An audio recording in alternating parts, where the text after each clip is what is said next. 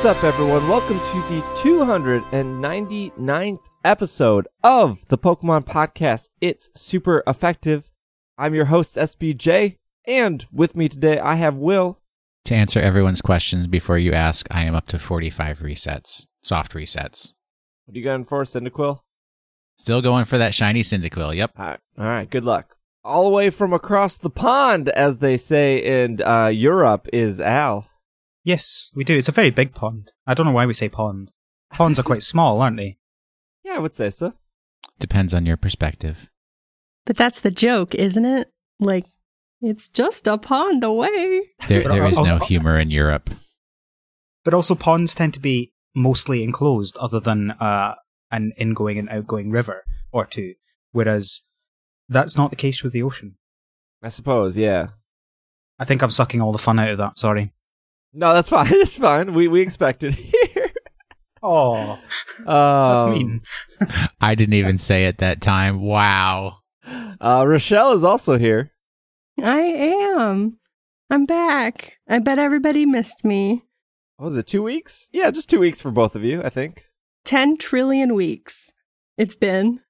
And let me tell you, in that time, I have gone through such a rabbit hole on Bulbapedia. I don't know what kind of rabbit hole it would be. Like what what's okay, let's let's back up. What started what started this? Okay, so what what started this is that for very important fan fiction research purposes, I was reading the page on Lieutenant Surge. And then somehow I ended up in like reading every page on every region and then I discovered like apparently it's a thing that like there's this idea that all of the regions except for Alola are part of like one singular gigantic Pokemon nation. and like, I don't know. Even Unova? Yeah, even Unova and Weird. Kalos, which like I I don't agree with that theory. I think the support for it is very flimsy cuz basically the entire argument is that it's literally entirely based on the fact that there is a national Pokédex called the National Pokédex and that Alola is the only region without a national Pokédex and therefore it's not part of the singular nation that all of these regions belong to. And I think that's silly, but Talk to about each their own, stretching. right? Es- especially as the the problem is, do you know what the word nation actually means? It's different from what we think in many ways. Like we, we generally think of a nation as being a sovereign state. Um, obviously, it's confusing because I'm talking to three Americans here who all have states within their sovereign state. But a nation is just a collection of people who have a shared history, uh, region, or culture. And so, nation doesn't mean that they're all part of one country. But it could mean that they're all part of one region, which is what the the Bulbapedia theory was postulating, and now you've just given it more proof and strength. Was this its own page? Not that this matters that much because it's just a theory, or was it like a page of other theories? Okay, so what it is is that Bulbapedia literally has a page that is I think it's called like Pokemon Nation or something. I can look it up because I can actually use Bulbapedia since I was finally able to log in and I don't get all those ads. Yeah, there's actually a page that is titled Pokemon Nation, which is quote Pokemon Nation is an unnamed nation and the setting for the Pokemon games of Generation 1 through 4, since it has not been officially confirmed that Unova, Kalos, or Alola are part of the same nation. And then it has like 15 paragraphs, and then further down, it basically just explains all the things I said, and it kind of lays out like, well, here are the ones we know for sure could be one region, and here's the ones we don't know, but some people think they are anyway. Hmm. So, and that's only one of the rabbit holes I went down. The more important one, which is the one I actually wanted to talk about, is that have you ever thought about how we don't know the given name for most of the professors? Their first name? And not The first name, Yeah. yeah. so like we have Samuel Oak yeah. and Ugh, Isn't it like his name? Terry Elm or something like that? I don't know because his name's not on the Bulbapedia page. Literally, oak, juniper, and sycamore are the only ones with easily accessible given first names. And like, I even tried to find Kukui's. I even like went to the an no, nothing. Tried to find everybody's, nothing. Um, on the whole page in Bulbapedia of like, here are Pokemon professors, not just from the main games, but from every game ever.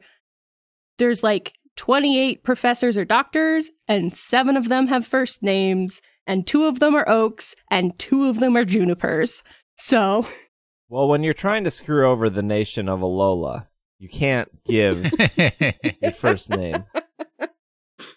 Very clear. Can I just pick up on one thing? The term National Pokedex, although it's not used in Sun and Moon or Ultra Sun and Moon, it is used on the website for the Pokemon Bank Pokedex, referring to it as the National Pokedex, and that does include Alola, Alolan Pokemon.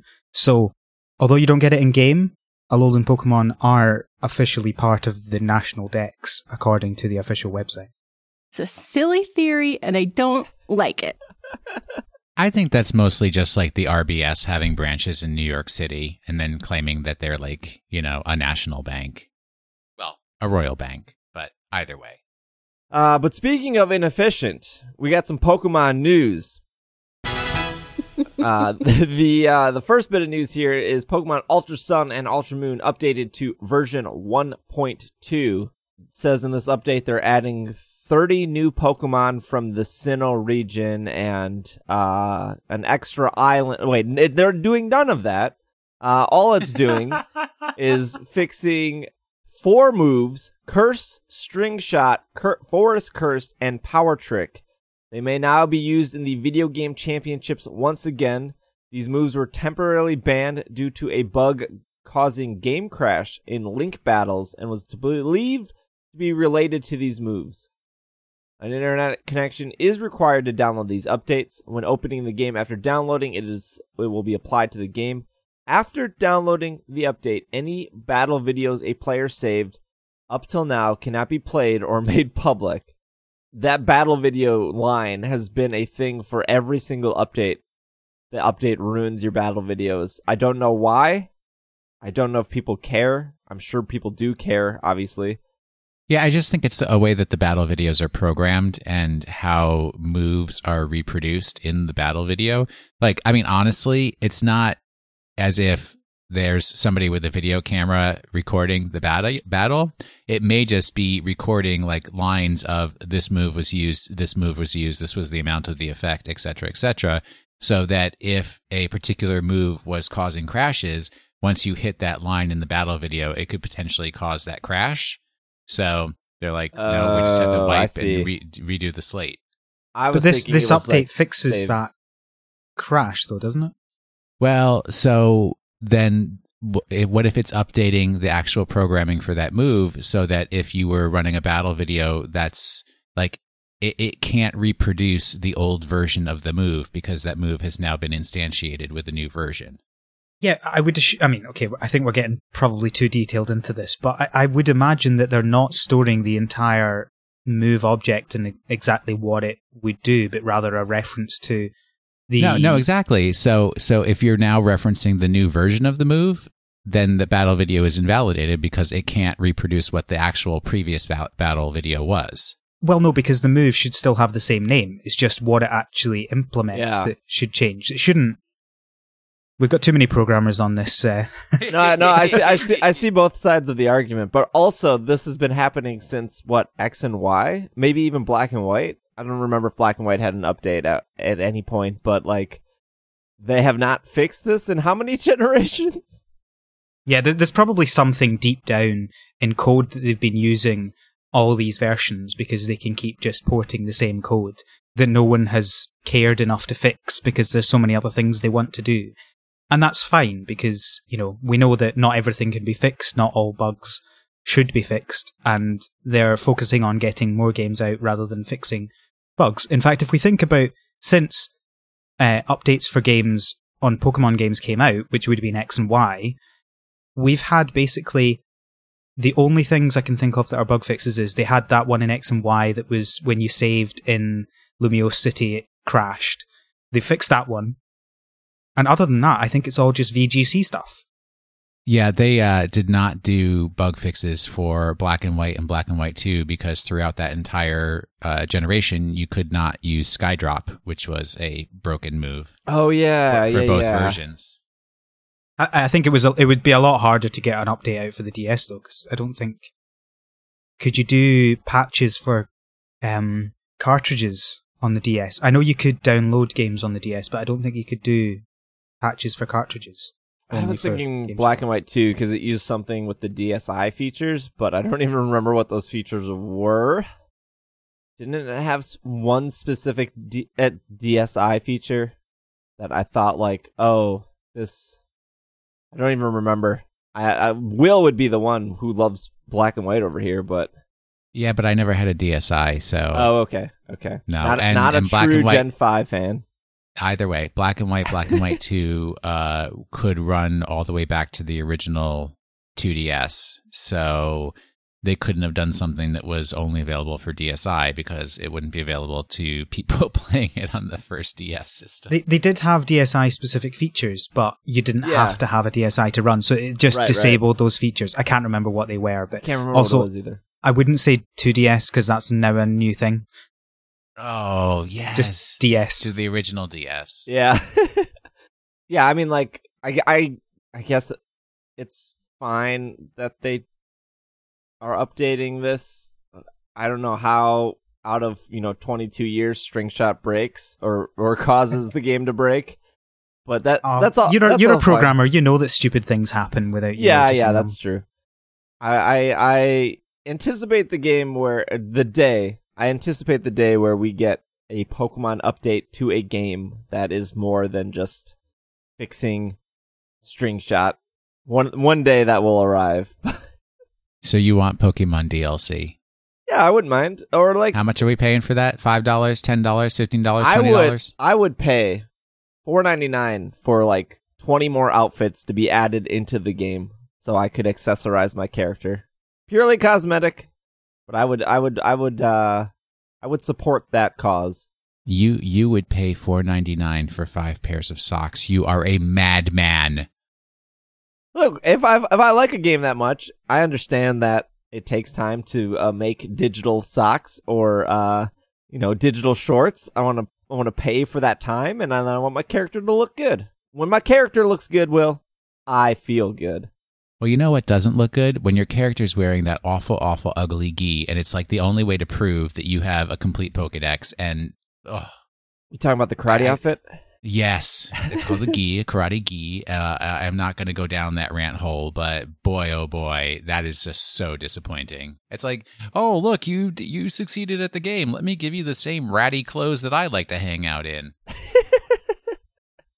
Yeah, at least you guys get to be ratty clothes karate masters. Uh, us girls just get to be nurses, as girls are supposed to, I guess. Wait, So- you don't That's get the right. gi? No, they get Nurse nope, Joy. we get a Oh, Yep. Wow, I'm writing an angry letter right now. See, I would rather have Nurse Joy. I've talked to a lot of girls that would rather have the karate outfit. I would rather have the Nurse Joy outfit. It's almost This is- like restricting these things based on the gender that you choose in game is pointless. It let me wear whatever clothes I want. Yeah, let me accessorize. Also, we've said this before, but the girl outfits in Pokemon Sun and Moon are way better than the guys. Fact. And there's me just sitting in the corner going, I don't really care. I just che- I just choose the first uh, black top, black shorts, black shoes, and and never think about them ever again. So you do care because you didn't pick the blue or the green versions. All right, fine, I care. I want some black clothes, but I don't care what those clothes are as long as they're black. All right, all right. We got we got some Pokemon Go news here. Uh, quite a bit actually. I'll try to get through it quickly. Uh, let's start with the. Let's start with everyone's favorite topic: EX raid passes. This was on February seventh. Uh, off Niantic's website, PokemonGoLive.com. It is actually Niantic, you wouldn't you would be surprised. There are official places to read Pokemon Go news that is not Silph Road or the various amount of YouTubers uh, re re re regurgitating that. Not that we don't do that. We're definitely re regurgitating news, but there are official places for this. But this is off Niantic's website. With the latest batch of EX Raid Pass invites, we implemented a few changes to improve trainer and gym selection. Unfortunately, a bug was introduced when these changes were made, and as a result, some trainers were invited to participate in EX raid battles at gyms they may not have visited in several months. This bug has already been resolved and the and future invites will be will better represent how the updated invitation process intended to function. More importantly, trainers will only receive the invitation if they've completed a raid battle at a gym recently. We've also made a couple changes that will impact the invitation process. First, we made a change to the way gyms are selected. While the EX raid battles will continue to take place in parks and sponsored locations, the number of gyms that meet the necessary criteria for an EX raid battle will increase. Additionally, the average number of trainers invited per gym will also rise. We've made a few tweaks to the ways that they are selected. Thanks to these two changes, more trainers will have the opportunity to engage with the EX raid battle feature. The quality of the EX raid battle at, uh, at these locations should also t- improve. To start, trainers will have trainers will have with a high level gym badge are now even more likely to receive an invitation for an EX raid battle at this location. Similarly, trainers who complete more raid battles at any location with the week before an EX raid battle invite are sent will now have a greater chance of being selected. We appreciate the feedback many of you have shared over the past several weeks, and we apologize for any frustration in the latest batch of invitations may have caused. We are consistently monitoring feedback, share, uh, sharing shared on various social media and support channels. Please continue to share your thoughts on your preferred channel as we continue to fine tune this feature. The Pokemon Go team. I think Al fa- fell under the the invite of getting an invite to a gym that you were not at for several weeks. Yes. Can I tell you a story about this? I've got a dramatic retelling of the events, if you're up for that. I am, I am. All right. So recently I've been increasing the number of times I've been raiding. I'm trying to do at least one raid a day because obviously the important thing is raiding lots and at the locations the EX raids have been at. And as mentioned before, I haven't had an EX raid pass until this one. And one morning I logged into, I can't remember what day it was. I logged on to Pokemon Go for a day of some Pokemon Go fun. And lo and behold, what pops up on my screen but an EX raid invitation. I was over the moon. This is great. I, I can't wait until this happens. So let me have a look. I open up the EX raid and it turns out that this EX raid is happening on the Isle of Man, which if you don't know, if you don't know the British Isles geography, the Isle of Man is an island in the middle of the Irish Sea between Great Britain and the island of Ireland. I have two options to travel there. One of which is to get on a plane from Edinburgh Airport.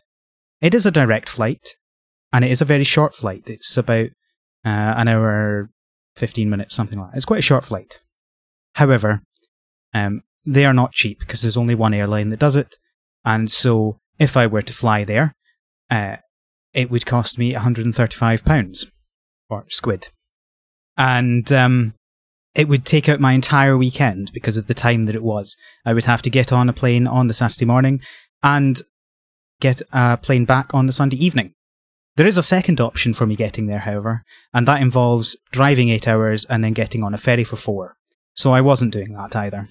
I, I have since, however, this is uh, interesting information. If you haven't, if you no, if you have got one of these invites, I emailed Niantic about this, and they responded with sending me five raid passes, uh, premium raid passes. They won't change where your EX raid is for, but they will give you some some free passes if you've got one of these very very disappointing EX raid passes. I have so many thoughts. I have I have Mewtwo, so it's hard for me to like say if I would travel 12 hours. Wait, how much is the boat? How much is the boat ride? How much is the boat? It uh it varies. Um, probably in the winter you're probably looking at about. Oh, if I was taking the car, it'd be more expensive. But if it was just a foot passenger, you're probably talking fifty to seventy pounds. For American listeners, the plane ride is $185 and the ferry ride is a minimum $70. 12 hours. So let's say we go the cheaper route, which is 12 hours of your time. Plus well, you're not calculating the gas, sir. Plus, okay, well, ten dollars in gas. Uh, well, okay, like he said, eight hours. It takes me eight hours to get to Minnesota. Uh, that is forty dollars one way. Yep. Eight. Okay, so it's probably better to get the plane. I don't think Mewtwo is worth almost two hundred USD dollars. no. Heck no. Heck no. But now, Okay, I'm, so- $200 an entire weekend? Like, but now I'm So I- thinking, how much would I spend if I did not have a Mewtwo, and how much time would I travel, and how much money would I spend in this situation? Because even if you do the EX raid, you're not guaranteed Mewtwo. Got that right. How much does it cost for you to go to Chicago for a weekend? Uh, for a weekend in gas, probably, probably fifteen bucks in gas. Uh, parking probably like I parked for free because I parked on the street, which is which is extremely hard. Um, but I don't know, like a parking garage for all day is like thirty bucks. So there you go. Forty-five dollars. You would go to Chicago if I you would. knew that you had chances from Mewtwo. I would. So yeah, I would. I would spend the fifteen plus thirty five, so that's fifty bucks right there. And then what? Two two hours to get there, two hours back, so about four hours of my time, fifty bucks. I would. Yeah, I would do that for Mewtwo. But right, Indianapolis, which is what six hours? Yeah, but parking there is so much cheaper, but that's so much more gas. That's Yeah, probably closer but- to thirty dollars in gas one way, so sixty dollars total. Would you Would you go to Indianapolis for a Mewtwo? If I had people to go with, maybe Uh, Yeah. uh, uh, uh, uh, just you? just me. No, no, no. I would go There Chicago, go. just me. I would not go. I would not go Indiana, just me. Yeah, the cost is somewhere between Chicago and Indianapolis. Probably closer to Chicago because you lazy. All right, second question, Al, is you contacted Niantic and they got back to you quickly? This is shocking. Yeah, actually. Um, obviously, this is a big PR thing for them, so they're going to get back to you quickly. Um, I emailed on Friday evening my time, and I think I got the email Saturday evening, so about 24 hours. And it's during So- the weekend. Yeah, my suspicion on that, um, I know that there is uh, some decent, I don't necessarily want to call it AI, but I would say intelligence be- behind interpreting email uh, text that comes in um, that Google can provide. My suspicion may be that if they pick up on some keywords uh, like raid pass, location, not convenient, it's it's automatically doing an automatic like support response that just has to be quickly reviewed by a human, uh, but not actually function. There's no human function that needs to require be done other than saying yes, this is an appropriate response to this person's complaint. Send. Yeah, I mean, the, I had seen someone else do the same thing and read their email, and it was basically the same content that I got back. You're, you're probably right there. And just an update on prices, I've just double checked. If it were for last, if it's for next weekend, it would, the ferry would cost me £58, but that's both journeys. So just £58. Um, but then obviously I have to drive, and that would cost me about £40 each way. So it actually would end up being cheaper to get the plane. Jeez. when you when you posted in Slack that you had a Mewtwo invite and that you were debating about going, I didn't realize that the actual invite was at the time I didn't realize on a a- an actual island. Which is another country, might I add. It's not like it's an island in Scotland, right? If it had been, say, the Isle of Arran, I probably would have gone. But this is the Isle of Man, which is a, com- a different country. All right, we got a little bit more Pokemon Go news here. Uh, this one is. I guess I can close that because it's the same news twice. Uh, this was the day after the EX Raid Pass fiasco, even though I don't think it was that big of a deal, and it was very nice for Niantic to give you guys passes for the mistake. Hopefully, whatever what they said in there, they have expanded it. They've fixed some changes. People should get more invites. I hope that is actually true. Uh, I, I'm pretty much down to like one raid a week, just based on my schedule, and I have not gotten an EX raid pass since the uh, beta period ended for me. But it's fine. Uh, I'm not I'm not looking to get Mewtwo at this point, but I guess if I wanted to, I could probably easily do one raid a day. Uh, but this next bit of news is off Niantic's website as well. Discover Rayquaza and more original Pokemon from the Hoenn region. Trainers, prepare for an exciting prepare for exciting new adventures as you encounter even more Pokemon originally discovered in the Hoenn region on February 9th, alongside several flying and dragon type Pokemon appearing in Pokemon Go for the first time. The legendary Pokemon Rayquaza will descend from the ozone layer and become available in raid battles for a limited time. In celebration, Pokemon originally discovered in the Hoenn region will now take over the wild encounters until February 13th. Don't miss this unique opportunity to catch powerful Pokemon such as Salamence, Altaria, Metagross, and more. Legendary Pokemon Rayquaza will also be appearing in raid battles in gyms near you until March 16th. You will also have the chance to battle the legendary water type Pokemon Koger before it swims away on February 14th. I know it's Kyogre. Uh, you, Kroger. Will you be the first to catch all three ancient legendary Pokemon originally discovered in the Hoenn region? Even more surprises await. In addition to these Pokemon being available in the wild for the first time, you might be able to see some different Pokemon in raid battles at gyms nearby, near near your gym and hatch from eggs. With all these new Pokemon to catch and power up, it's important to stock up on supplies, aka give us money.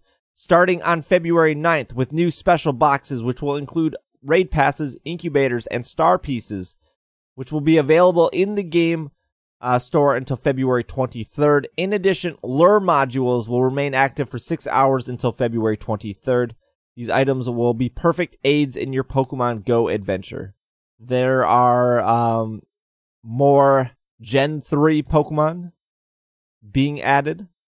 Uh, I think at this point we're only missing just a couple Gen 3 Pokemon, but uh, I don't. I know. I know. Al is up on Pokemon Go. Uh, I don't know, Will, if you've been playing. I know uh, Raschelle does not play that often, but I'm sure her coworker has things to say.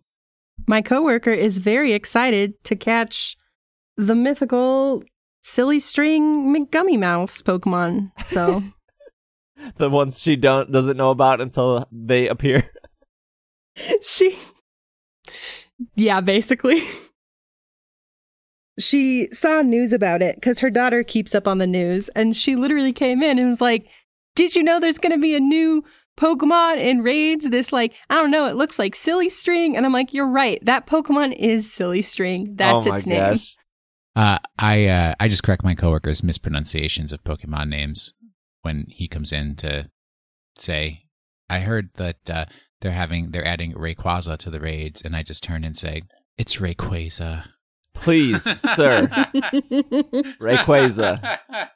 Normally, I do tell my coworker the names of the Pokemon she's talking about, but in this particular case, as m- members of the Slack will know, I have always called Rayquaza Silly String McGummy Mouse. and then the whatever the fancy updated extra magical look i'm my mind is on z moves and i know it's not the z move but like the fancy whatever oh man mega mega mega mega okay i'm an adult who knows pokemon the mega rayquaza is just silly string mc noodle face so Uh-huh. I, I, I, I feel you. I, silly string noodle face and so she called it silly string and i'm like you're right that is the name of that pokemon because i have always called it that.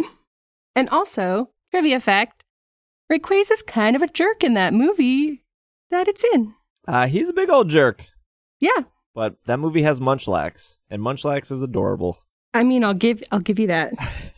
So I have uh I have a image of all the Pokemon in front of me in in Pokemon Go currently and the ones that are not.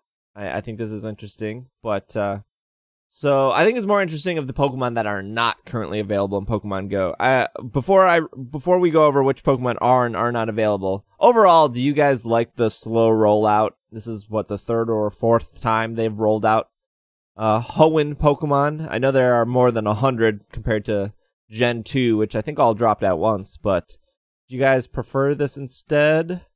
So I think what I've noticed is that it is keeping people engaged more, right? That they're not getting everything that they can as quickly as possible. And then it's like, well, I'm putting Pokemon Go away until the next time they release something. They're like, they are also slowing down and collecting things as they go. Yeah, I I think that's the reason I, I like it as well. And I should note, Gen 2 wasn't completely released at once. The babies came first, and then a few months later, the rest came out. That's true, Um, but they were eggs only, right? They were eggs only, yeah, Yeah. which obviously makes it di- more difficult to get them because you have to keep hatching eggs and walking. But I do like how they're doing it slowly because, as Will said, there's no kind of real lows. Um, I still hadn't caught all of the last wave when this one came out, which is fine. I'd rather there was an overlap than there was a period of time where I was like, oh, great, I've got everything. It also allows me to restock back up on the pineapple berries, which always go quickly when there's a new batch. And yeah, it means there's not really a kind of rush when it's like, oh, now you can see everyone playing Pokemon Go all the time. And then, oh, there's no one playing. So it kind of keeps people coming to raids and stuff like that as well when you've got the legendaries coming every month or so as well, which I, I quite like. Uh, what exactly does a pineapple berry do? It uh, Uh, so that doubles your candy that you get.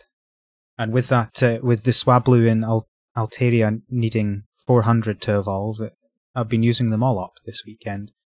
Yeah, I have like 200 Altaria candy in just in one day, just because I've been pinapping them, all of them, and at least for me, they've been spawning in clusters. They're pretty easy to find, but there are um there are some Pokemon missing from Pokemon Go at this point, and those Pokemon are uh ni- I'm, I I might say some of these wrong, of course. I will correct that in the future. I've been working very hard to say Pokemon name c- correctly, but uh, Nincada, Ninjask, and Shedinja are currently not available.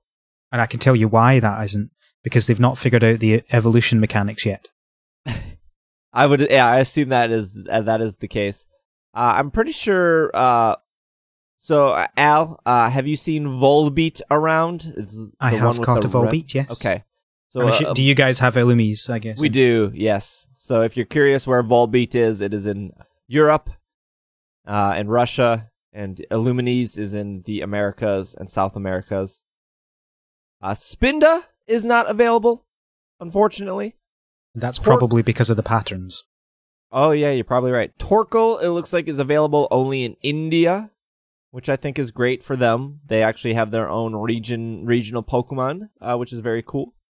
Uh, it looks like uh, Lunatone and Solrock have the same um, restrictions as Volbeat and Lumines, uh, Lumies, except they're also based on time and day, uh, which I think America gets Solrock and Europe gets uh, Lunatone. I'm curious if these these Volbeat, Illumies, Lunatone, Solrock, they'll have the same thing as Seviper and Zangoose, where it will eventually switch, which I think is a great. I think that's a great way to do things. Kecleon is also not available.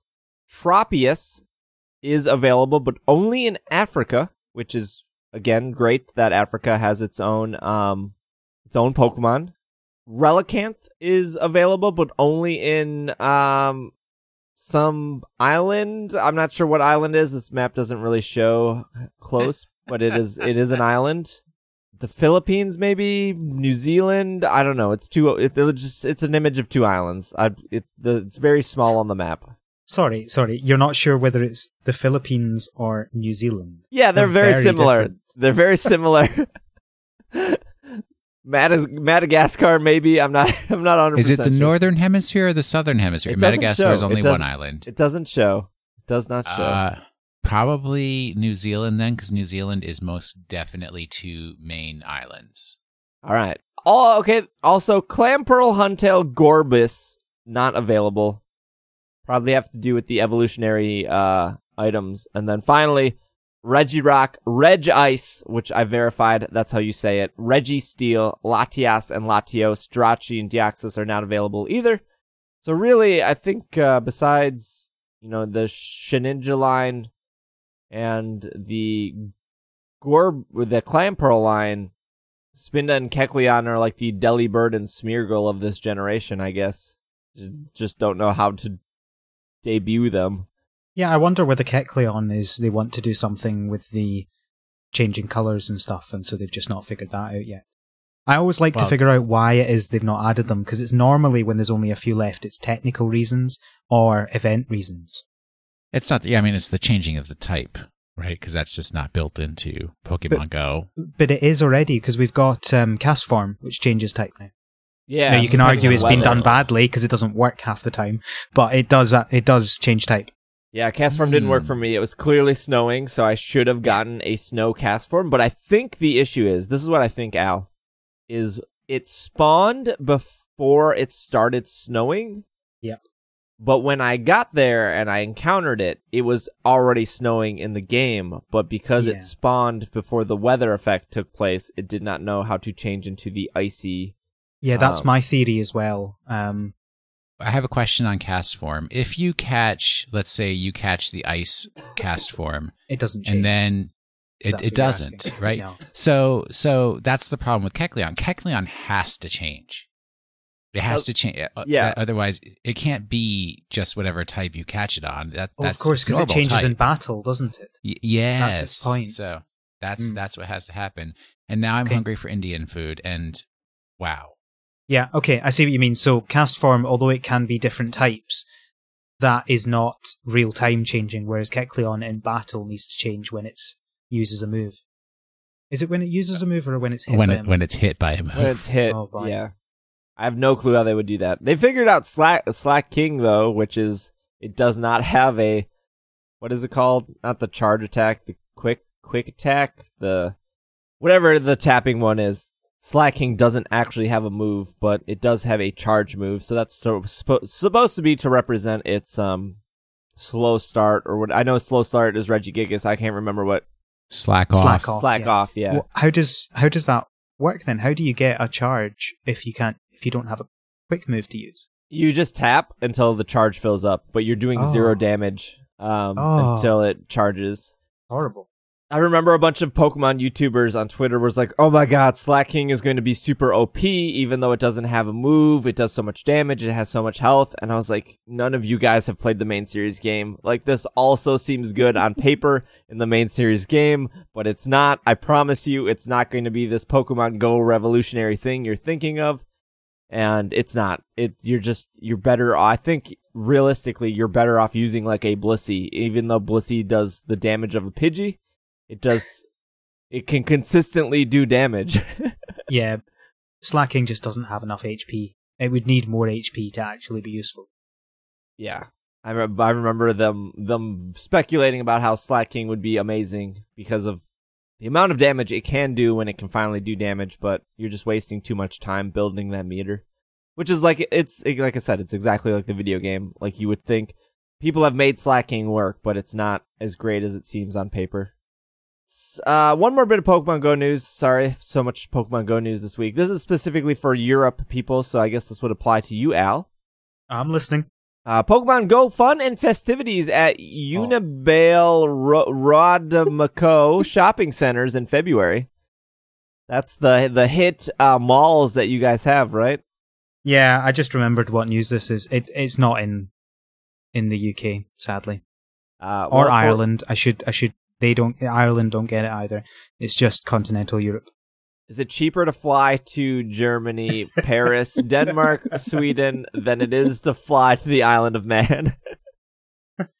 I mean, it's it certainly can be quicker. Getting to Copenhagen, for example, is only just over an hour on the plane. I'm not sure it's cheaper though. Trainers in Europe will get an extra treat throughout February thanks to the mall, I cannot say. Until February 26, all 58 uh, Unibail Pokemon Go shopping center locations across Europe will activate lure modules at the Pokestops from their shopping centers from 9 a.m. to 9 p.m. local time. On top of that, the following shopping centers will host special accommodations for the trainers searching for Dratini on Community Day, which is February 24th. Mall of Scandinavia in Sweden, the uh, Friskotave in Denmark, the Centro in uh, o- Oben- o- Oberhausen, Germany, uh, Les Four Temps in Paris, France, the Confluence in L- Loin, France, uh, the Mascarena in Barcelona, Spain, the Hofam. That's the Macarena. Oh, okay. Macarena. I see, Hey, I see. Macarena. the uh, Hofembrille in Lepez, Germany, the Włocławia in Wrocław, po- Poland, and That's Waukesha. okay, Waukesha, and, Poland. uh, and the uh, Centrium Selimost in Prague, uh, Czech Republic. These uh, chest. chest. these uh, shopping centers will continue to activate too far. Lure modules alongside exclusive team lounges and special giveaways for your trainers. Visit your local shopping center's Facebook page for more information. Uh, stay safe and happy exploring. This is my favorite section of news. The old uh, Czech Republic. Is it Czech? Czech Republic, right? Check. Yeah. Neat. there you Enjoy go. Europe. I- For those listeners who were wondering, Relicanth is indeed New Zealand exclusive, and I believe the pronunciation is Illumise. Okay. Last bit of news is Pokemon Center has been updated with some new items.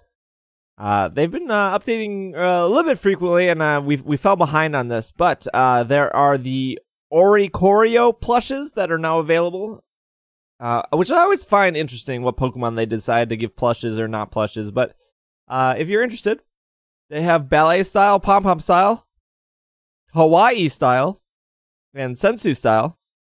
Uh, if you uh, want to stock up on these birds, I don't know. Do do kids like the birds? Is is this a thing? Am I just missing out? No, Oricorio is great. Fan favorite. Okay, all right. Don't. Wait, don't- are you asking if question it. kids like stuffed animals? No, I'm just like like I'm always curious of what new Pokemon kids seem to gravitate to. Obviously, Lucario was one in the past. Charizard, P- you know, Pikachu. Rockruff. Yeah, I, mean, I think kids like Rockruff. M- Mimikyu, everyone likes Mimikyu. Everyone loves Mimikyu. Uh, just a little bit ago, they released a Marill plush, a Sentret plush, a Furret plush, and a Wooper plush. Uh, this was around time Crystal launched, which I don't think Sentret is cool enough for its own plush, but uh, it got one, I guess. Sentret is great. He's okay. I, I just don't it's know if it's he's... no Zigzagoon. Yeah, I would say Zigzagoon is better. Sentret Is adorable.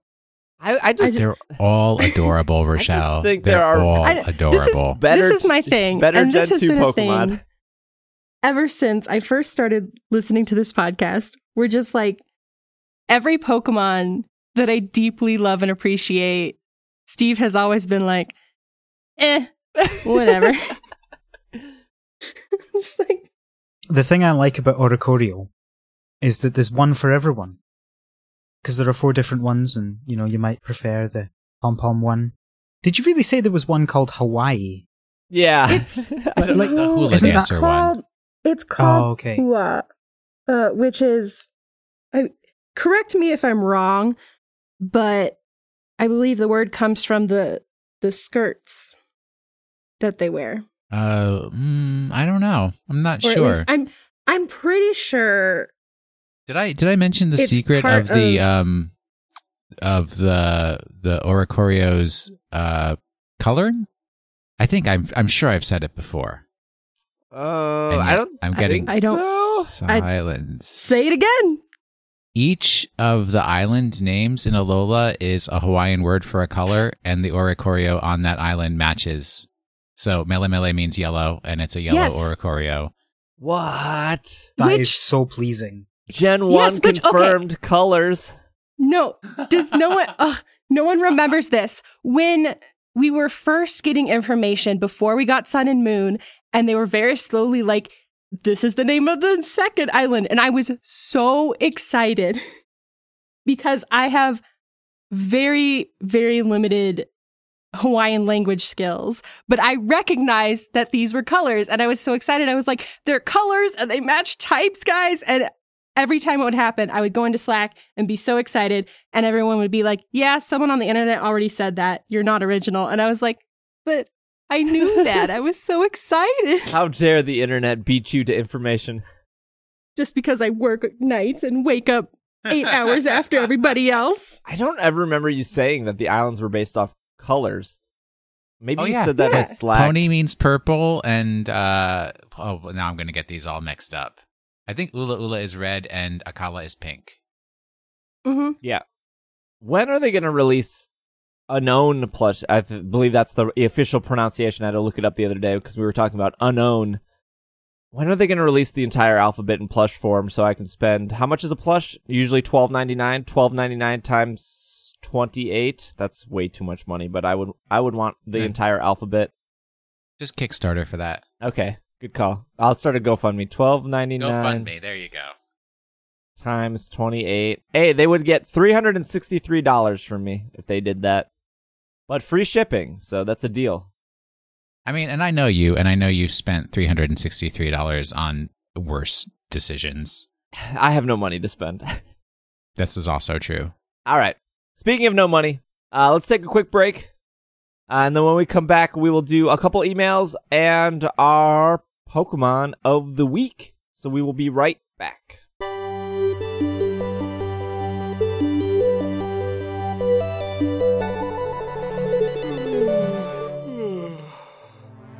I just woke up. It's 3 p.m.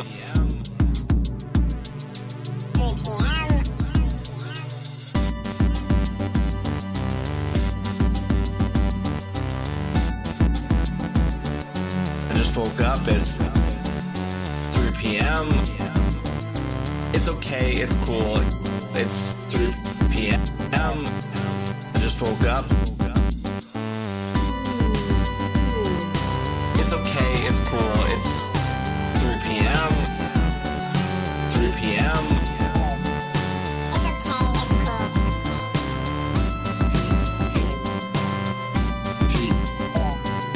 I just woke up. And we are back from our break. We're going to do just a couple emails. Our new segment ran long. It was a lot of Pokemon Go, but that's all we got right now. Uh, but our emails will uh, get us off the Pokemon Go bandwagon here. And uh, then we'll do our Pokemon of the week afterwards. So we just got a couple emails. If you want to send in your email, you are more than welcome to SBJ at pkmncast.com or you can go to PokemonPodcast.com and hit the contact button. Uh, first email here. Pick one that talks about Pokemon Go. All right, good. I got one. Uh, this one is from Josh. To the ISE team, hey guys, I'm a huge fan of your podcast. My girlfriend and I always look forward to hearing you on uh, our next pod. SBJ, you're my favorite, and my girlfriend loves Will. They have a mess of a lot in common. It's crazy. Hmm. Uh, I've been listening well, to- Thank you. I've been listening to about a year now. I'm happy to be a patron. Travis will always be missed, but Al is doing a fantastic job in his steed. S- Might have been before Raschelle was on. It's okay. I'm not offended. We can keep going. Uh, all right, good. Uh, speaking of older episodes, I know this is late, but what happened to Feature Team? I think it was an awesome segment, personally. Also, have you considered doing a wrestling podcast as a die-hard Undertaker fan and a wrestling fan in general? You'd have to, you'd have a uh, consistent listener right here. Sorry for the long email. This is my first time writing in, and my thoughts have been building up. Anyways, best of love, luck with your job hunt. Uh, hopefully, more people listening will decide to help you out. I'm looking forward to more episodes and hopefully many more to come. Best of luck, Josh and Melissa. Will, were we still doing feature team when you were on? Uh, yeah, for a little while. It kind of died out in the hundreds because the problem was, uh, it it just takes a long time to research move sets and you know and to pick a team and and like to actually do commentary. I, I mean, I actually believe like the first time you ever were not on an episode and you let Travis run the episode, the entire episode was just featured team.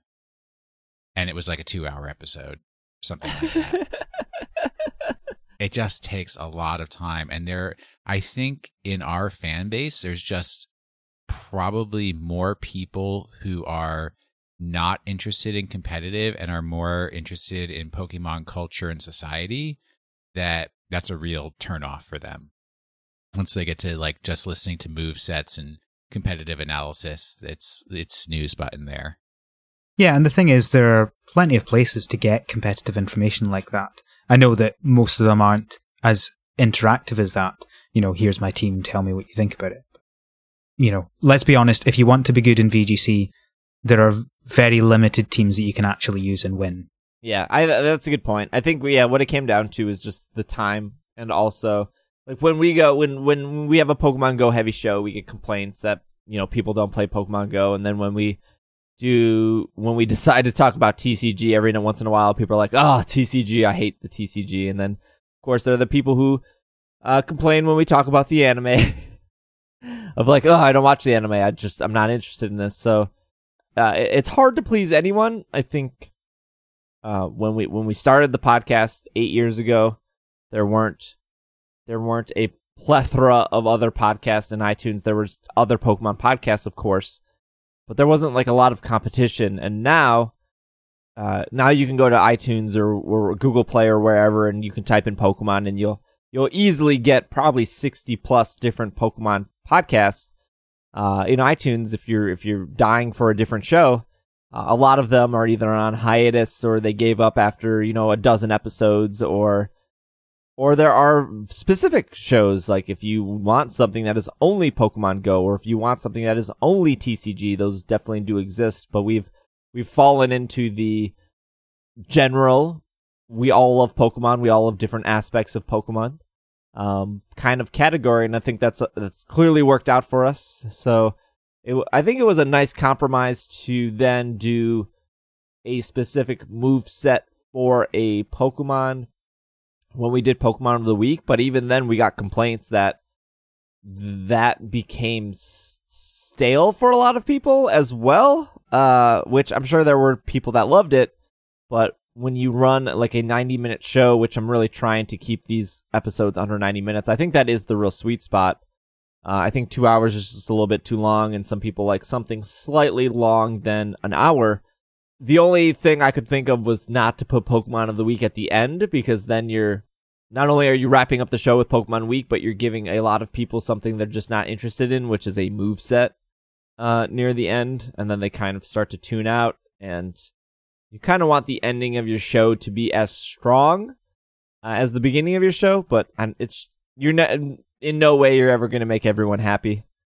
Uh, when and we do, do have that really young listener who you know, we're really doing them a disservice because we keep forgetting to say what the Pokemon of the week is at the beginning of the episode Yes, before that's they true. fall asleep. that's true.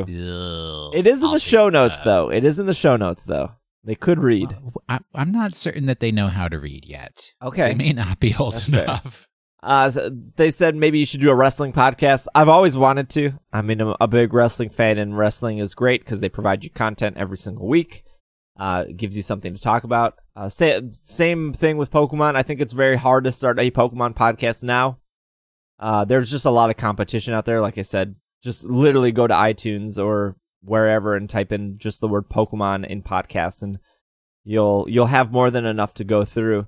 Uh, wrestling is even more so. The wrestling podcast field is extremely competitive. There are a lot of people who, maybe more so than Pokemon, are like, I love wrestling. My friends love wrestling. Let's have a couple beers. Uh, let's sit around the table with a blue Yeti and let's record our thoughts about The Undertaker and Kane and Roman Reigns and how much we hate him. And uh, people would love to listen to that. But the reality is, people don't want to listen to that. People, uh, if I had more clout, I guess, or if I had people that did have more clout, I would probably do something like that. But uh, I would say that I have clout in the Pokemon world, and I have a little bit of clout in the Monster Hunter world, but I have zero clout in the uh, wrestling world. So I don't think I don't think my podcast would stand out in the area in iTunes where wrestling podcasts do stand out. And it's not I don't know, it's not about it's not about like getting a bunch of listeners and possibly making money off of it because I would still enjoy doing it, but I also know that market is saturated and I don't think I could do it better than some of the wrestling podcasts that are doing well. If that makes any sense. I, I completely agree, right? Uh, Drive Check is coming up on episode 100, and there's only one other Cardfight Vanguard podcast out there. And I think people really underestimate how much work goes into making a weekly podcast. Yeah. The hours, you can't literally, no, you can't just sit there and talk. That's not that, no, nobody wants that. And so then the, it just becomes so much more work with the editing and the promoting and the, the just you know making sure because having a podcast you you have to do more than just sit and record you have to have events and be at events and promote your podcast and get more listeners otherwise nobody's going to listen and you're going to give up after 10 episodes You say you can't just sit and talk. No one can just sit and talk either. You know, there are always going to be bits where you're like, oh, what should we talk about next? I'm not sure, unless you've taken the time to at least, at the very least, write down a number of topics that you're going to discuss. And there will be breaks in that, and unless you edit it properly, it's going to sound horrible. And besides, if Steve spends all his time making a wrestling podcast, when's he going to have time to stream shiny hunting? That's true. which is the most important thing let's be real I, th- I yeah that yeah you know you got a shiny hand. I think that, I think that's a, a good point though. Like the same thing with Twitch, right? Everyone, uh, everyone, not everyone, but some people see other Twitch content creators and they want to go. They say I want to play video games in front of people for a living, um, which I think maybe is like you guys a can correct. dystopian horror story No, no, you guys can correct me if I'm wrong, but like, I think th- like being a YouTuber, being a Twitch streamer is maybe has more like more of a template to like make a living than to be a podcaster. Like we were talking about this on the break and how uh, Al said like the really good joke transition before we did the break music would have been if I went into like a Squarespace ad or a Casper ad or a Blue Apron ad, uh, which would have been great, right? Because uh, but we don't run ads on the show uh, because when we did run ads, we uh, back back when we did feature team, surprisingly, we ran Squarespace ads, and at the time, I was communicating directly with Squarespace. And now, if you want to run a Squarespace ad, you uh, you go through an advertising company, and that advertising company gives you what ads you need to read, and then they track your progress. And uh, still to this day, there's really no way to tell. Like, I can tell you how many downloads It's Super Effective has, but that doesn't necessarily mean the person is listening. They could have just downloaded it on their on their phone and maybe not got around to listening to it. Now, eventually, like programs like iTunes will stop auto downloading if they know that the episodes haven't been played. When when you're trying to be like a Twitch streamer or YouTuber, you can see what other people are doing. You you hear that there's revenue that comes through ads that are is pretty much automatic. There's like a subscribe button that people can hit to, you know, give you money on both Twitch and YouTube. There's a way for people to donate directly to you and have like a tip jar and stuff. So people see that and they go like, that's what I want to do for a living. I want to be a Twitch person. I want to be a YouTube person. And that's great. And I think if, if that is your passion and that's what you want to do, you should absolutely go for it. Um, but people don't see the work outside of that, right? They see me hit go live. They see me show up. They see me shiny hunt or, or do whatever or get frustrated, get frustrated, get flustered, get frustrated that like 12 year olds keep coming into my stream and asking what I'm doing, which is fine. Uh, but you know, we kind of put on a put on a smile and answer those questions and try to make those people happy, and then they see me hit and end stream, and they don't see any of the work that goes before or after that. Like last week, I streamed 56 hours. That's more than a 40 hour work week, but that does not that that was literally the time I went live was 56 hours. I went live last week. Uh, and that does not count the hour it took me to set up to like prepare the stream, make sure everything is right, uh, update the title, get ready to tweet it. And that does not include like the hour or two afterwards, which was like, all right, it's polite to when you raid somebody, you hang out in their chat and you talk and you, You make sure that they're set up well, especially because I'm doing this in a team effort. And then, okay, I got to look at my numbers. Okay, I got to look at all the clips that people clipped because m- maybe one of those clips might do really well. Or if somebody couldn't see the eight hour stream, this is what I want them to see from that to maybe encourage them to go back. Or this is what I should tweet. This is how I should set up for tomorrow. Like that quickly becomes a 70, 80 hour work week. And I think that's the same thing with podcasts, except there are, there are no like foundations or layers to that. At least with Twitch, there's a button for people to hit to give me money, whether that is a subscribe or a tip. And there's nothing for that with podcasts. People literally download the episode. And if they want to support the podcast, they have to go out of their way to remember that the Patreon is ise.cash. They have to go to the Patreon. They have to make a Patreon account. They have to then sign up for a one of the monthly tiers. Like that's so much more work. And then on the other fa- on the other front, Twitch if will automatically run Twitch and YouTube will automatically find the ads. They will automatically run the ads. If you get enough views, you will automatically get paid out for those ads. Uh, and there's nothing for that with podcasts. I have to go and find people. I have to talk to people. Um, and that's all on top of what Will and Al already said, which was like, not only do you have to sit in a room and, and talk and hopefully be engaging, uh, but you have to then spend time to edit that and then make that sound good and then publish that and then try to promote that. I don't know why I went on this rant. Just to to let people know why you're not doing a wrestling podcast. Oh, That's yeah, yeah, yeah, yeah. I mean, I would love to. I would absolutely love to, but there's probably another podcast that I want to do that I feel like I can excel in that isn't wrestling, but I just I just don't think it's the right time and right place. But um some people podcast uh you know because they want to just talk with their friends and that's totally cool. Uh I'm in the position now where I'm trying to make podcast a career, so I have to look at it a little more seriously. Just like there are people who just want to stream on Twitch and they have no interest in in getting money or making money, and that's totally fine. But uh, it's I, I'm not ashamed to say that like I'm now at the point where podcasting and Twitch streaming are are paying my rent, and I have to try to increase that audience and you know be making make the best possible content that I can for you guys. Yeah, things are very different when you rely on it to, you know, live. Mm-hmm. We got some hate mail here. I'll give you a, Everyone's favorite thing. I'll gi- Always my favorite. I'll Thank give you you- for listening. I'll give you a spoiler. It's it's like ironic hate mail, but it's it's pretty good. It says, "Hey, here is some." Oh, it's titled "Your Stupid Stream." Uh, here's some constructive criticism. Number one, Pokemon, really? Grow up and play games like Yu-Gi-Oh, you noob. Number two, your luck is just the worst. I think you just suck at games and you should quit. I mean, he's not wrong. I have really bad luck. Uh, three, your layout is childish. Grow up and make a new, new real layout. Uh, number four, why light a candle if your viewers cannot smell it? It infuriates me. Until I can smell it, I think it shouldn't be lit. Uh, number five, why don't you play songs over your gameplay? The in-game music gets repetitive and annoying and I don't like it. Number six, why do you play only with one DS? Are you not talented enough to play with two at the same time?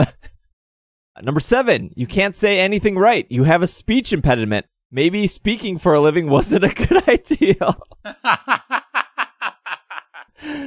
Man, these are just, they're all just hitting home. I'm Uh, trying so hard to keep a straight face right now.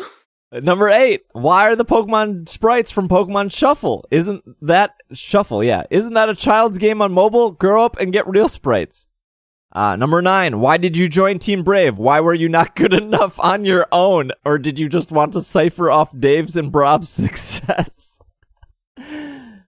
and number 10, why do you, you have Pokemon plushies behind you? Very childish. The, that's probably why Twitch won't partner you because they think you're only for children. Grow up and get some real collectibles like action figures. Overall, 7.3. Too much cat, needs more dog. Thanks for listening, and I hope you get good. Your new favorite subscriber, Chaos. P.S. I hope you got the heavy sarcasm in your email, but seriously, I started watching your streams last week. When when I ran into yours, I have loved it. I cannot stop watching you, Dave, and Brob. This marathon has brought great happiness into my life, and I will miss it when you all finish. All accurate points, though. That that was a piece of pure poetry. That's my favorite hay mail. I think it started because I was I was streaming on what is today Sunday. I think I was streaming on Thursday, and I was streaming for about two hours. I'm still I'm still trying to get Koffing. Yes, my luck has been terrible, and that's okay. Well, you used it all at the beginning. You were supposed to ration it out, I Steve. did. I used it all for that Cleffa egg. and somebody I don't remember who. I should have. I I could probably go back in the VOD and, and check it out, but I don't know if they were being ironic or they were being serious. It seems serious, but they they posted this huge paragraph. Never seen them comment before, uh, but they posted this huge paragraph about how um it, pretty much too long didn't read said. Uh, I've been following you for a couple days and I've decided that I no longer liked you. I don't like your layout. I hate that you use a tip jar. I don't think you're funny. Um, and you're not actually good at this game. Uh, so I am unfollowing you and goodbye. And I laughed and I said, thank you for making my day. I'm sure there are other Pokemon streamers that are, are that will fit your needs, but I, I, I still can't tell. And this was what sparked the whole like, geez, who comes out like, who just like says, hey buddy, I'm unfollowing you. I want to make that public. Like if I don't like somebody, I'll just close their stream and move on. But, um, yeah, basically. but what really stood out to me was the fact that they took the time to write that, and it was really funny to me, and it did it did make my day. I, I had a good laugh. Um, but I liked how they said I wasn't pro enough at shiny hunting, which was li- literally encountering Pokemon and running away if they're not a different color. You just don't have those runaway fast enough skills yet, Steve. I know. I had multiple strategies too. I had the rock strategy. I had the the music strategy. I had the bike strategy. I mean, I can talk to you about the strategy I'm using. I'm actually getting encounters pretty quickly. Uh, but thank you for the email, Wyatt. I do appreciate it. That was delightful. You can't see the smile on my face, but it's there. This email is from Logan, Delaware.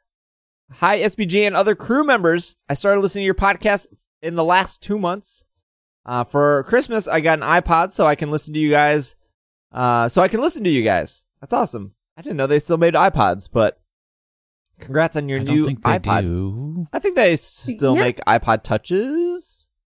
You can, at the very least, you can go buy the little clip iPods. I'm pretty sure still. Okay, I I'll don't take think- your word for it. I don't think they make classics anymore. Ah. Mine broke. Thanks for reminding me. Uh, I was wondering if you would ever be happy for a Switch Pokemon game. The thing is, I am not excited for Diamond and Pearl remakes. Just wondering what your suggestions on the n- new Switch Pokemon games are. Sincerely, Logan. Uh, I think we, I haven't heard, uh, Al's or Raschelle's opinion. I think Will and I talked about this a week or two ago, but yeah, I would 'cause love, I said like South Africa or something. yeah, I would love to hear your guys' thoughts. I want a Diamond Pearl remake. I'm the only one, I guess, but No, no, no, no. I don't. You're not the only one that wants a Diamond and Pearl remake. Remake. oh no, I, think meant the point I is think that- the only one here.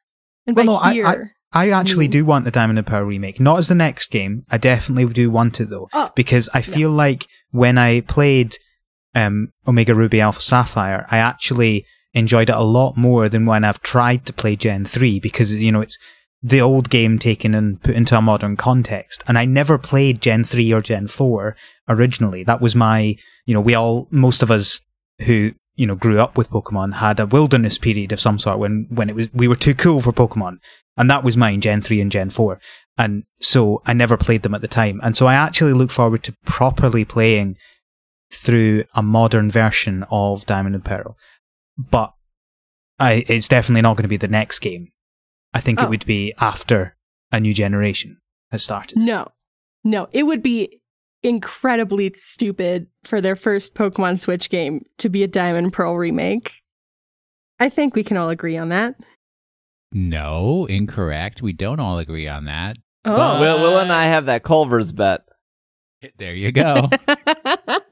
So just to be clear, so all the podcast listeners know, if it is Diamond and Pearl, I owe you a dinner at Culver's. well, just a hamburger. I'm not going to make you pay for the fries. I mean, I'm gonna get you the value basket. Will I'm not. You know, you, you might as well get the Okay. value. for for the educated listener, I've been uh, uh, helping Steve out with this podcast since 2012, Uh huh. and Since 2012, Steve has told me that he will take me to Culver's. It is six years now because President's Day was my official starting point with PKMN Cast when I started doing Pokemon of the Week articles. At six years, it's never happened. This is why I demand Culver's. All right. Can I? What's what's Culver's? Home of the Butterburger, sir. What's a butterburger? Fast food, basically. It's ju- it's just a it's just a burger where when they like toast the buns, they butter the buns and then toast them, and then they like put a little bit of butter on the grill. So when they the put the then they put the hamburger meat on the butter on the grill. So oh, so it's like a, a glazed brioche burger rather than a, a just a normal bun. Hey, I don't know your fancy European terms for food, but I just want the hamburger from Culver's that has been promised to me for the past six years. So Al, if you've ever heard of like In-N-Out, that's like a very California thing, and then uh, Whataburger is a very uh, Texas thing. Culver's was a very Wisconsin thing, and now now you can kind of get Culver's anywhere. I think there are a couple uh, in pretty much every state. Uh, Will doesn't live in a state, so that's why uh, he doesn't have one. Correct. We're not Um, allowed to I've have never fast seen a food chains Culver's. in our non-state. Um, uh, interesting fact for all the Wisconsinites out there: I've also never had frozen custard. What? Oh, I'll take you to Leon's. wait, Leon's wait, is the wait, wait, oh, you're so full of promises. You used to live across the street from a frozen custard place. Yeah, you and don't I want never that. got frozen you don't custard. want that. You don't want that. That was not good custard. I have que- I have more questions. is this literally just like custard put in the freezer, or is it kind of like how ice cream is cream that has been you know whipped while it's frozen and some extra things added in? Is it kind of like that for custard? Uh, what like I what makes custard has like egg in it? I think that's the difference than ice cream. Um, but the I mean, they're very different things. Yeah, the uh the custard places in Wisconsin, they they make the custard there in front of you. There are a couple, um, but you can go I- to I the think- store. You can go to the store and just buy custard. Uh, I'm I sure- think I think it's like uh, almost like soft serve gelato is what Milwaukee custard comes out to be. I, I could be wrong because I've never had it. no, it's it's it's it's tougher. It's it's it's very thick. I th- I think frozen custard seems to be very different from just like custard. Do you do you know what I mean by custard? Uh, I mean, I know what Milwaukee's custard is. So have you ever had a trifle? I, I have no clue what I that have. is. Yes, my mom usually makes it for Christmas. Peaches, Okay. lady fingers, whipped cream, Yeah, uh, no. brandy. N- no. What's What? ladyfinger? C- oh, It's like a spongy cookie thing. Well, the- there's there's sponge in a trifle, but not like. Well, I'm, I have no idea. Cu- There's custard in a trifle, so that's why I'm trying to. Anyway, I don't I don't know. Okay. It's like, it's like So- pudding. yeah, allow me. No, it's allow not like it's Baker not like Raschelle to help here. All right, Raschelle. Regular custard is kind of like a pudding. Frozen custard is like custard that's pretending to be soft serve ice cream. Al. But but this is the thing, right? What I'm looking here is frozen custard. And Yeah. I'm, I'm sure It's- Steve is going to cut all this out, but the, what I'm seeing on the screen here is n- there's nothing similar between this and custard. Like custard, for one, is vanilla flavored, and it seems like you can get frozen custard in a variety of flavors. In which case, it's not really custard. And the other thing about custard is the texture, right? So the flavor and the texture, neither of which you seem to have in frozen custard. So how is this anything to do with custard? According to this article, both ice cream and frozen custard are made with milk, cream, and sugar. The additional ingredient that gives frozen custards its creamy texture is egg yolk, which is what I suggested earlier. The real key, though, is the machine, uh, which is manufactured in Wisconsin. Ice cream is made in a batch freezer, which pumps 50% air into the ice cream mix. Soft serve, which you can get at like McDonald's, I'm assuming, because McDonald's is only soft serve uh, or any product that comes out of a soft serve machine is 80% air. A continuous mix of a custard machine only pumps 20% of air into custard, which is the result in Wisconsin style frozen custard, the most creamy, delicious frozen dessert ever to be. Well, that last sentence is an opinion, Wow. but okay. but that does that that is true. Uh, some of you guys are saying that custard is like pudding, but Wisconsin custard is very thick and dense, and that makes sense because they said they only use 20% air, whereas McDonald's soft serve is like applesauce. It's very, it's very not thin, but soft. I mean, McDonald's is also not the pinnacle of soft serve ice cream, so It is very cheap though. Al, I believe the answer you're looking for is that this is America and we do things that don't make sense. Yeah, I So? think I think the na- I think it's just the name comes for the fact that it uses egg yolks probably because custard does have egg yolks in it. But I think that's where the similar uh, well and milk, but I think that's where the similarities stop. But Yeah. also you generally wouldn't have custard on its own. So custard tends to be an addition. So for example, you might have uh, apple pie or rhubarb crumble or something and you'd put custard on that. There's a It's like a pouring thing. There's a place in Milwaukee called Leon's Frozen Custard. My parents used to take me there as a kid. I I don't know if it's like well, I'm 30 now. It existed long before I'm 30, so I don't know. It must must have been around for 40, 50 years, if not longer. But it is apparently one of the top 10 custard places in the United States, and it is like George Bush Jr. Whatever the last president George Bush was, it was his like second favorite ice cream frozen custard restaurant of all time. Um, but it is extremely highly rated, and it, they literally just serve custard. Like you, they don't even take credit card; they only take cash. You just walk up to the window. They have like six giant steel machines back there, continually making custard, and you can order it in a cup or a cone, and that's about it. And they they do really well even in the winter where it is like negative 20 degrees out and people just they want their frozen custard because uh, wisconsin people are weird and they want ice cold ice cream slash custard in in the middle of winter. But uh i would i would take you there will. That would be like when people visit milwaukee and they're like oh i've never had custard that's normally where i take them is leon's. I just wanted to talk about Diamond Pearl remakes. this was way more important so, end the Pokemon d- custard version and Pokemon ice cream version coming to the Nintendo Switch. perfect. Will, I will make a bet with you. And if Diamond Pearl remakes are the first game on Switch, I will bake you a batch of brownies and send them oh to you. Oh boy, oh boy. Uh, And I'll send you a haggis. Slightly less exciting. I will not make that myself though because uh, I don't have the time for that. Actually, no, I can't send you haggis. They're illegal in America. Oh, Excuse me. stupid America. Haggis is illegal to import into America. There you go. Today's fact of the day. Very true. Mhm. All right, we'll do one more email. Uh, this email is from Tyler. Hi, my name is, uh, I think they used like their Twitter handle here, uh, PigmenQ. Uh, and I've been listening to you guys for a, the past year and I've been loving it. Uh, I just want to let you know that you, you and your podcast have saved me from my depression with your two funny shows. Uh, it, ha- I've, I have been wondering, uh, what your guys' favorite episode you've ever done is. My personal favorite person is SBJ and Will. I'm glad we are one person. Uh, and I would like to know when there will be a new mythical, uh, Tyler. Uh, well, first off, Tyler, I'm glad we were able to help, uh, with your hard times. That does mean a lot to us.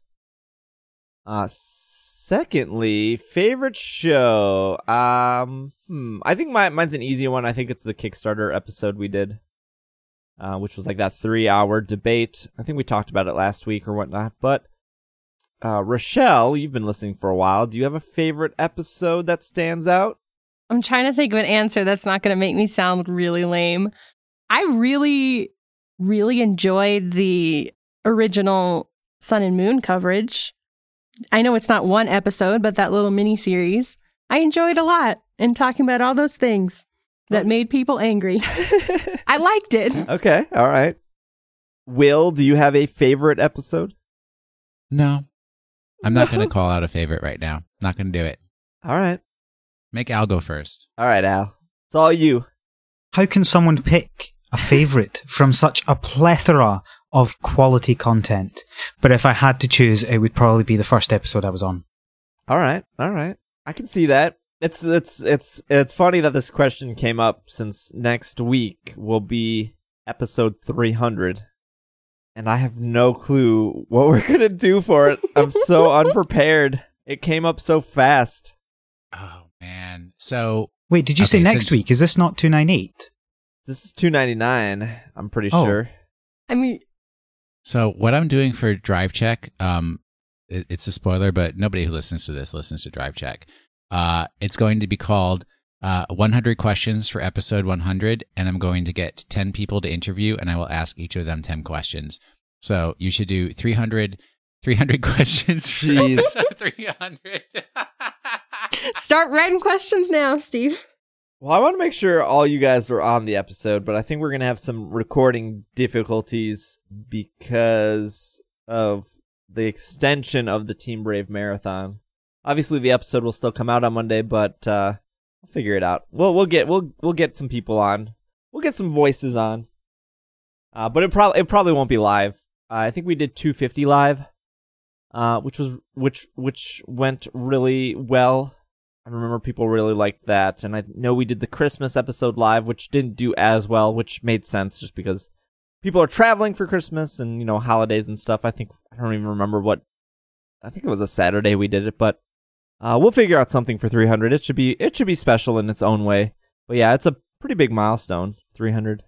Yeah, definitely. hmm Uh, and my favorite episode is whichever episode I said Wilford Brimley in his prime because that still makes me laugh, literally laugh out loud whenever I think about it. I don't even know why I said it, except I think I was referencing the movie Cocoon.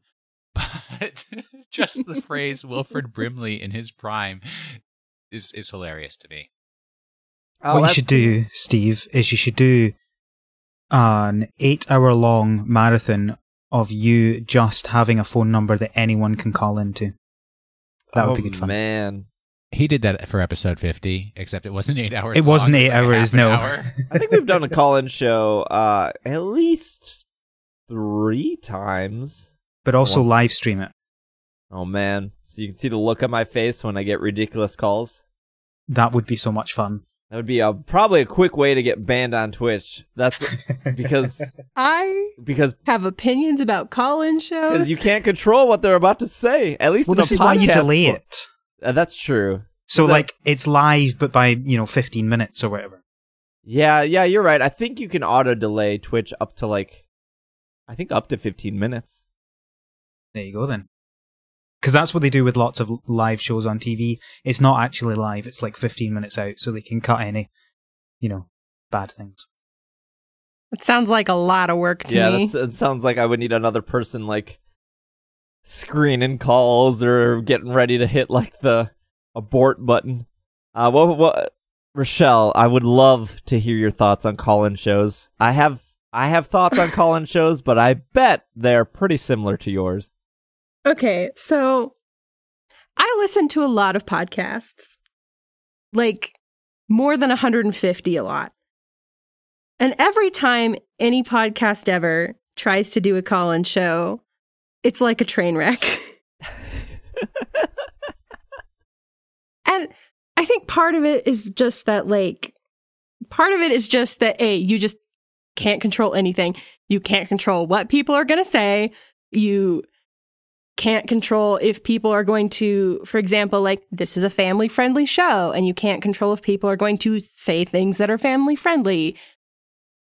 And on top of that, you also have all of the all of the struggles of communication that happen over things like this. Like you have people talking over each other and stuff like that etc cetera, etc cetera, that just become exponentially worse when someone's calling you on their cell phone from somewhere and there's like 15 delays everywhere in the system and everyone's talking over each other and you can't understand anybody and the sound quality is usually not great which I will tolerate a lot in poor sound quality from some of the podcasts I listen to, but that's highly dependent on content. which hearing people in very poor sound quality talk over each other, I like it in theory. It sounds like fun. But I know from other people's previous experiences that it never works in practice. Yeah. That is the short version of my thought. I, sh- I should say I was mostly joking. It was more a reference to Steve's Twitch marathon. Yeah. it's all good. It's all I also think that those things are a lot easier when you have a smaller fan base. When you have a larger fan base and you're going to have significantly more people try- trying to call in and say things, and it can just get very chaotic very quickly. And I think that's also another weird downfall of it. Yeah. Also, if I had like maybe a team of people controlling multiple Yeah. a- assets uh, when I go live, it would be maybe a yeah, bit easier. because like, sorry, because like at a radio station or a television station when they do call-ins, there are literally a crew of people who are paid to take care of those things. Correct me if I'm wrong, Steve. But I don't think you have a crew of people working for you. There, nope. I don't. Unfortunately, not. The one thing you didn't mention, Raschelle, the the one thing that turns me away from call-ins or stuff like that is you always get the one like rambler Yes. where they like they ask their question but then they keep going and as a listener of that, if it I can't imagine what the hosts feel. Maybe they feel the same, but as a listener, I'm just like geez, please hurry up and move on. I, we get it. We understand your question. Whether it was good or not, that's up in the air. But we need, like, I've, I am feeling anxious that we need to move on, and I'm just a listener in the car right now. Yeah, I think I think a huge part of it when it comes to especially like podcasting and stuff is that there's a certain balance of when to stop talking and let someone else talk. That's I think a little bit different for like recorded things like podcasts and radio and things that you listen to than it is for just average everyday conversation. And I've just noticed in call-in shows a lot that a lot of people who call in do not know that difference in balance. And so they either they ramble or they say extremely little. And neither is fun to listen to.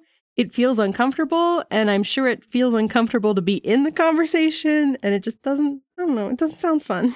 I agree. But talk to me on Twitter all day. But That's um, fun. but we're happy to announce that episode 300 will be a call-in show. So, uh, well, no, I'm kidding. I uh, we don't have plans cemented yet for episode 300, but we'll we'll do something for it. Uh, of course, if there's like breaking Pokemon news, we're absolutely going to cover that. To answer Tyler's last question here is when will there be new mythical? I think there are six episodes of the latest season in podcast form. And they are they didn't perform as well as previous seasons, which I mean there's no science to why that is. I don't know if that the the story is not enjoyable or they didn't come out fast enough. Except they came out pretty much weekly for six weeks in a row. There are like two or three episodes left in that season, and there is no. There is a cliffhanger to end that season, and Greg and I wanted to make sure that wasn't a cliffhanger, but I think so much time has passed to get the original I want to say eight people on that season back in a situation where we could make that not a cliffhanger would be probably incredible incredibly difficult to do for the payoff that would be there. I'm just being honest. Where in reality it might be better just to leave that as a cliffhanger and then push forward into a new season which may or may not have already been recorded. Uh, I'm not confirming or denying anything. Uh, so there's new mythical in the works. Like I said, I do want to finish that season. Uh, it originally went on hiatus because of the holiday season. Uh, we were doing It's Super Effective. I was doing more streaming. Of course, a lot of things changed when I lost my job, which was a little bit prior to this, but there was already a game plan in play for place for Mythical. I do try to schedule things out and try to keep my life organized, job or no job. But when you look at all the content that I have on my plate, streaming this podcast, the carve, conventions, actually applying for jobs, doing freelance work. I do have a bunch of freelance jobs that I, I tried to keep up on and, and get paid for and do. Mythical quickly moves to the bottom of that list of things to do, and that sucks. And because I know that people really, really like it, but if you know the carve, for example, is doing a million times better, and I only have so much out- time in a week to do one or two things extra. Not that the carve is extra, I'm just comparing it.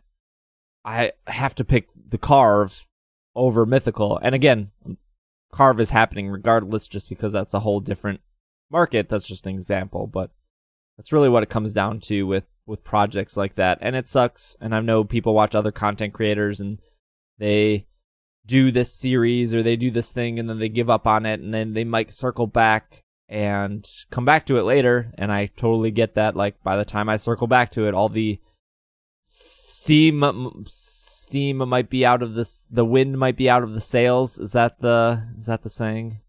That's good enough. but I'm I, I'm only one person and I only have so much time in, in in a day to to do everything that I want to do.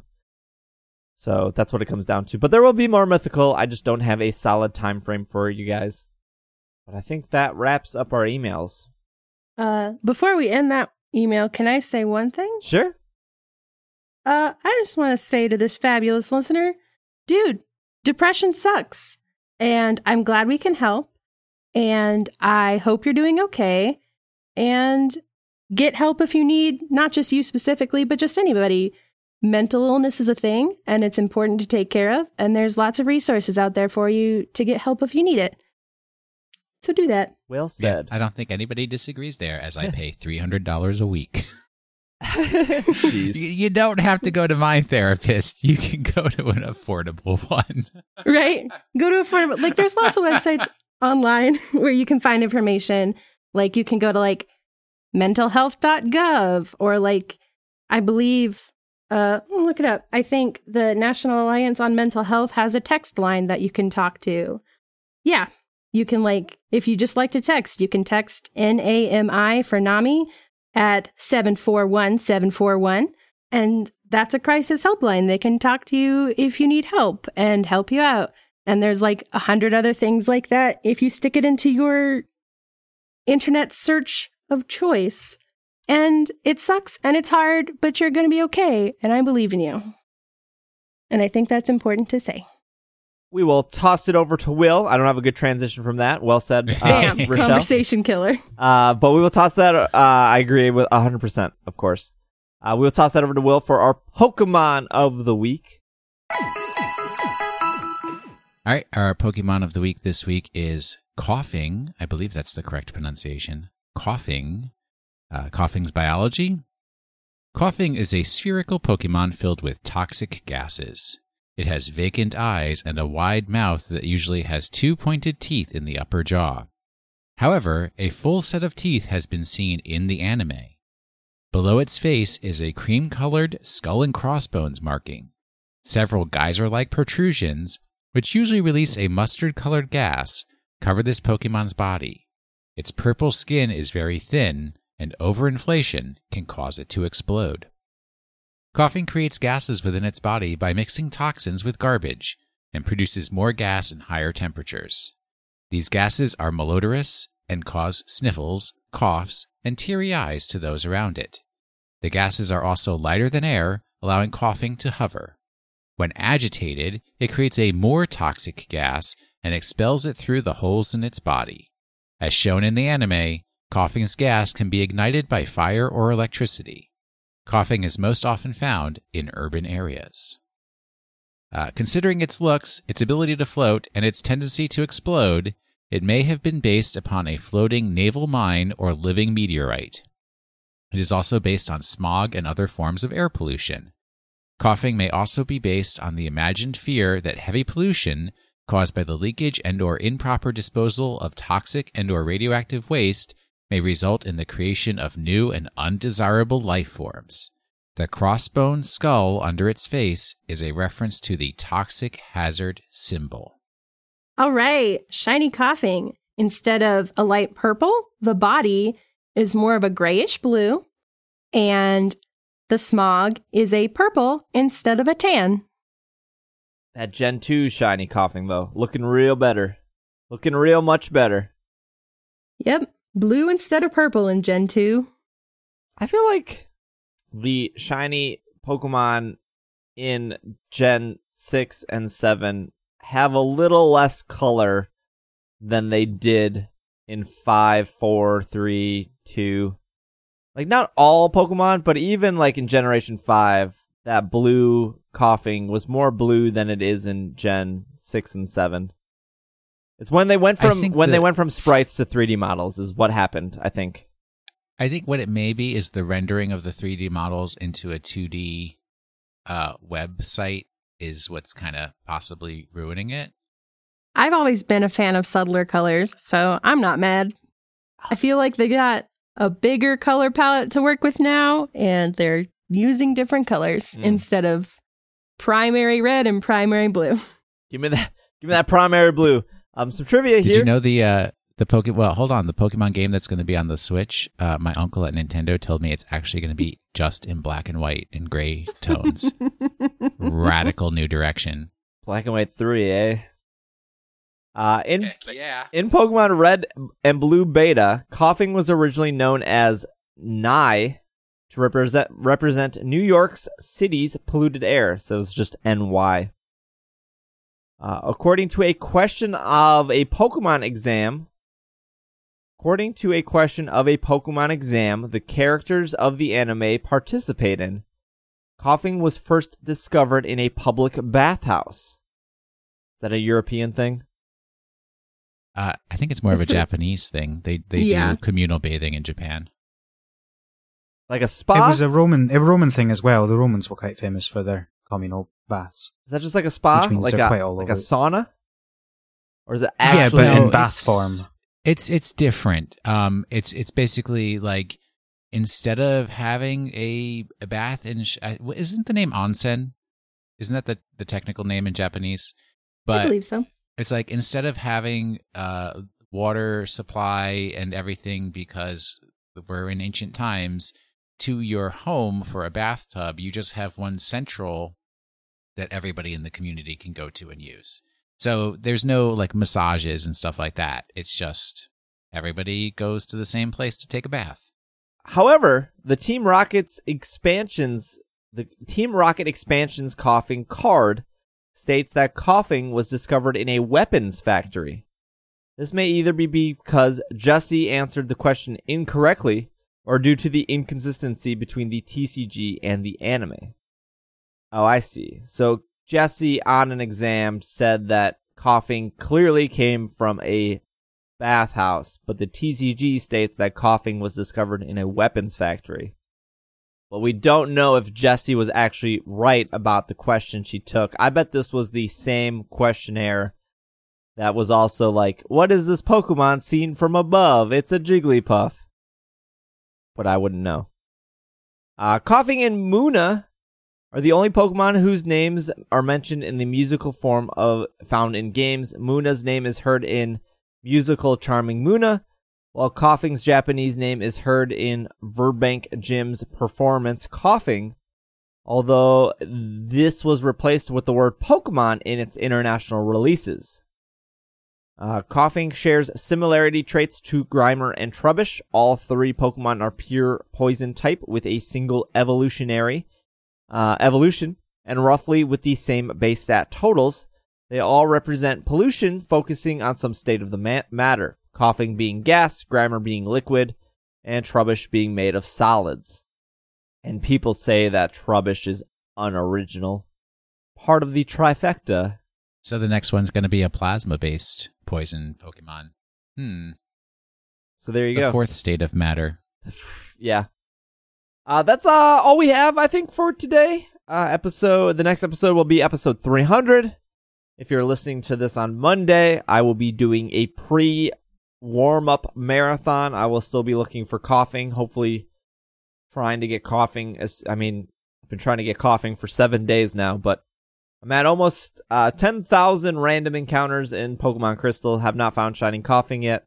Uh, I will be doing a little pre-marathon on Monday prior to when Dave starts his uh starts the third week of the Team Brave Crystal Marathon because we hit our goals. So we're doing an extra week to try to get Shiny Celebi in Pokemon Crystal, and then I will never, ever, ever play Crystal again um, after this marathon is over. Uh, so if, if you want to watch and hang out, I will be streaming pretty much the entire week uh, from 10 a.m. Eastern Time to 6 p.m. Eastern Time on twitch.tv slash pkmncast. Uh, and yeah, if you want to support the show, uh, after the credits, we'll tell you how. Otherwise, it's just ise.cash. If you want to leave us a review in Apple Podcasts, you can do so. That helps us out. We're at 930 reviews. Sorry, 830 reviews. I think we're trying to get to 900 reviews before the end of the year. We have plenty of time for that. Uh, Raschelle, where can they find you on Twitter? You can find me on Twitter at Miss Delaney with two L's in the middle. And Al? I am Mick Inkay, MC Inkay, the Pokemon that is. And Will is at Washing the Sink. Also, congrats, Will, on a hundred episodes of Drive Check. Well, we still have two more before we get there, but thank you. Uh, I am at Dragging a Lake, which some people have told me is hard to comprehend. D R A G G I N G A L A K E. Otherwise, pretty easy Pokemon podcast on Twitter if you care to do so. Thank you guys so much for listening. I think that's all the house cleaning we have. But uh, this has been another episode of the Pokemon Podcast, and we are Super, custard. Mr. Yucks. Effective.